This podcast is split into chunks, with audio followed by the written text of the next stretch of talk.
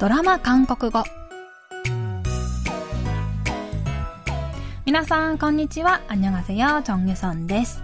ケービーエス ドラマのセリフから日常生活で使える便利な言い回しを皆さんと一緒に勉強するドラマ韓国語。今週からは恋のキューピッドとして人間界に舞い降りた天使と愛を信じないバレリーナが描くファンタジーラブコメディータナナエサラン、ただ一つの愛で韓国語を勉強します。今日の一言はだいにわからピックアップしてみました。それでは今日のシーン聞いてみましょう。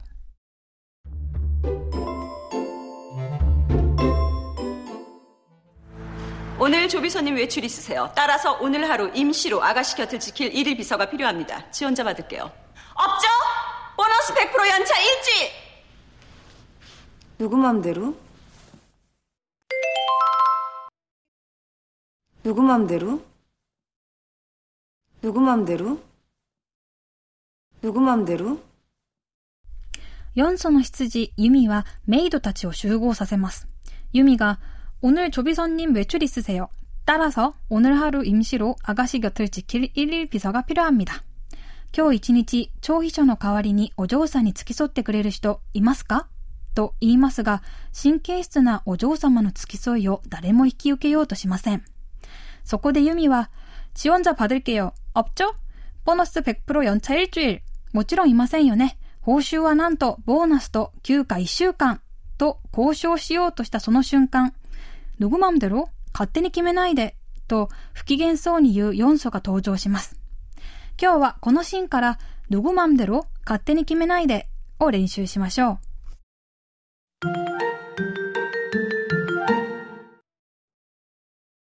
누구맘대로今日の一言は누구맘대로です。누구は誰、맘대로は思うままに、勝手にという意味で、누구맘대로を直訳すると、誰の勝手でになります。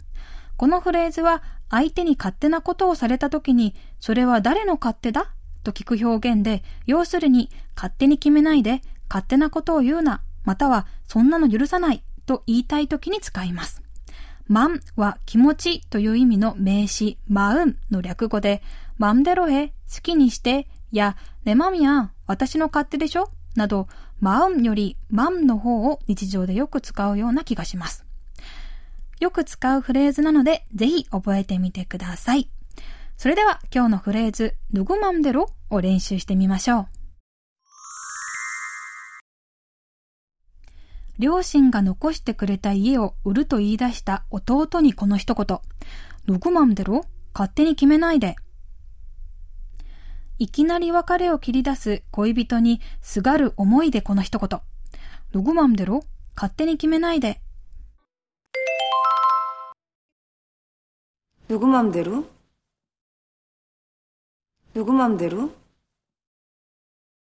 누구맘대로今日は勝手に決めないでという意味のフレーズ、누구맘대로を練習してみました。次回のフレーズはコメドモラッチです。それではまた来週会いましょう。アンニョン。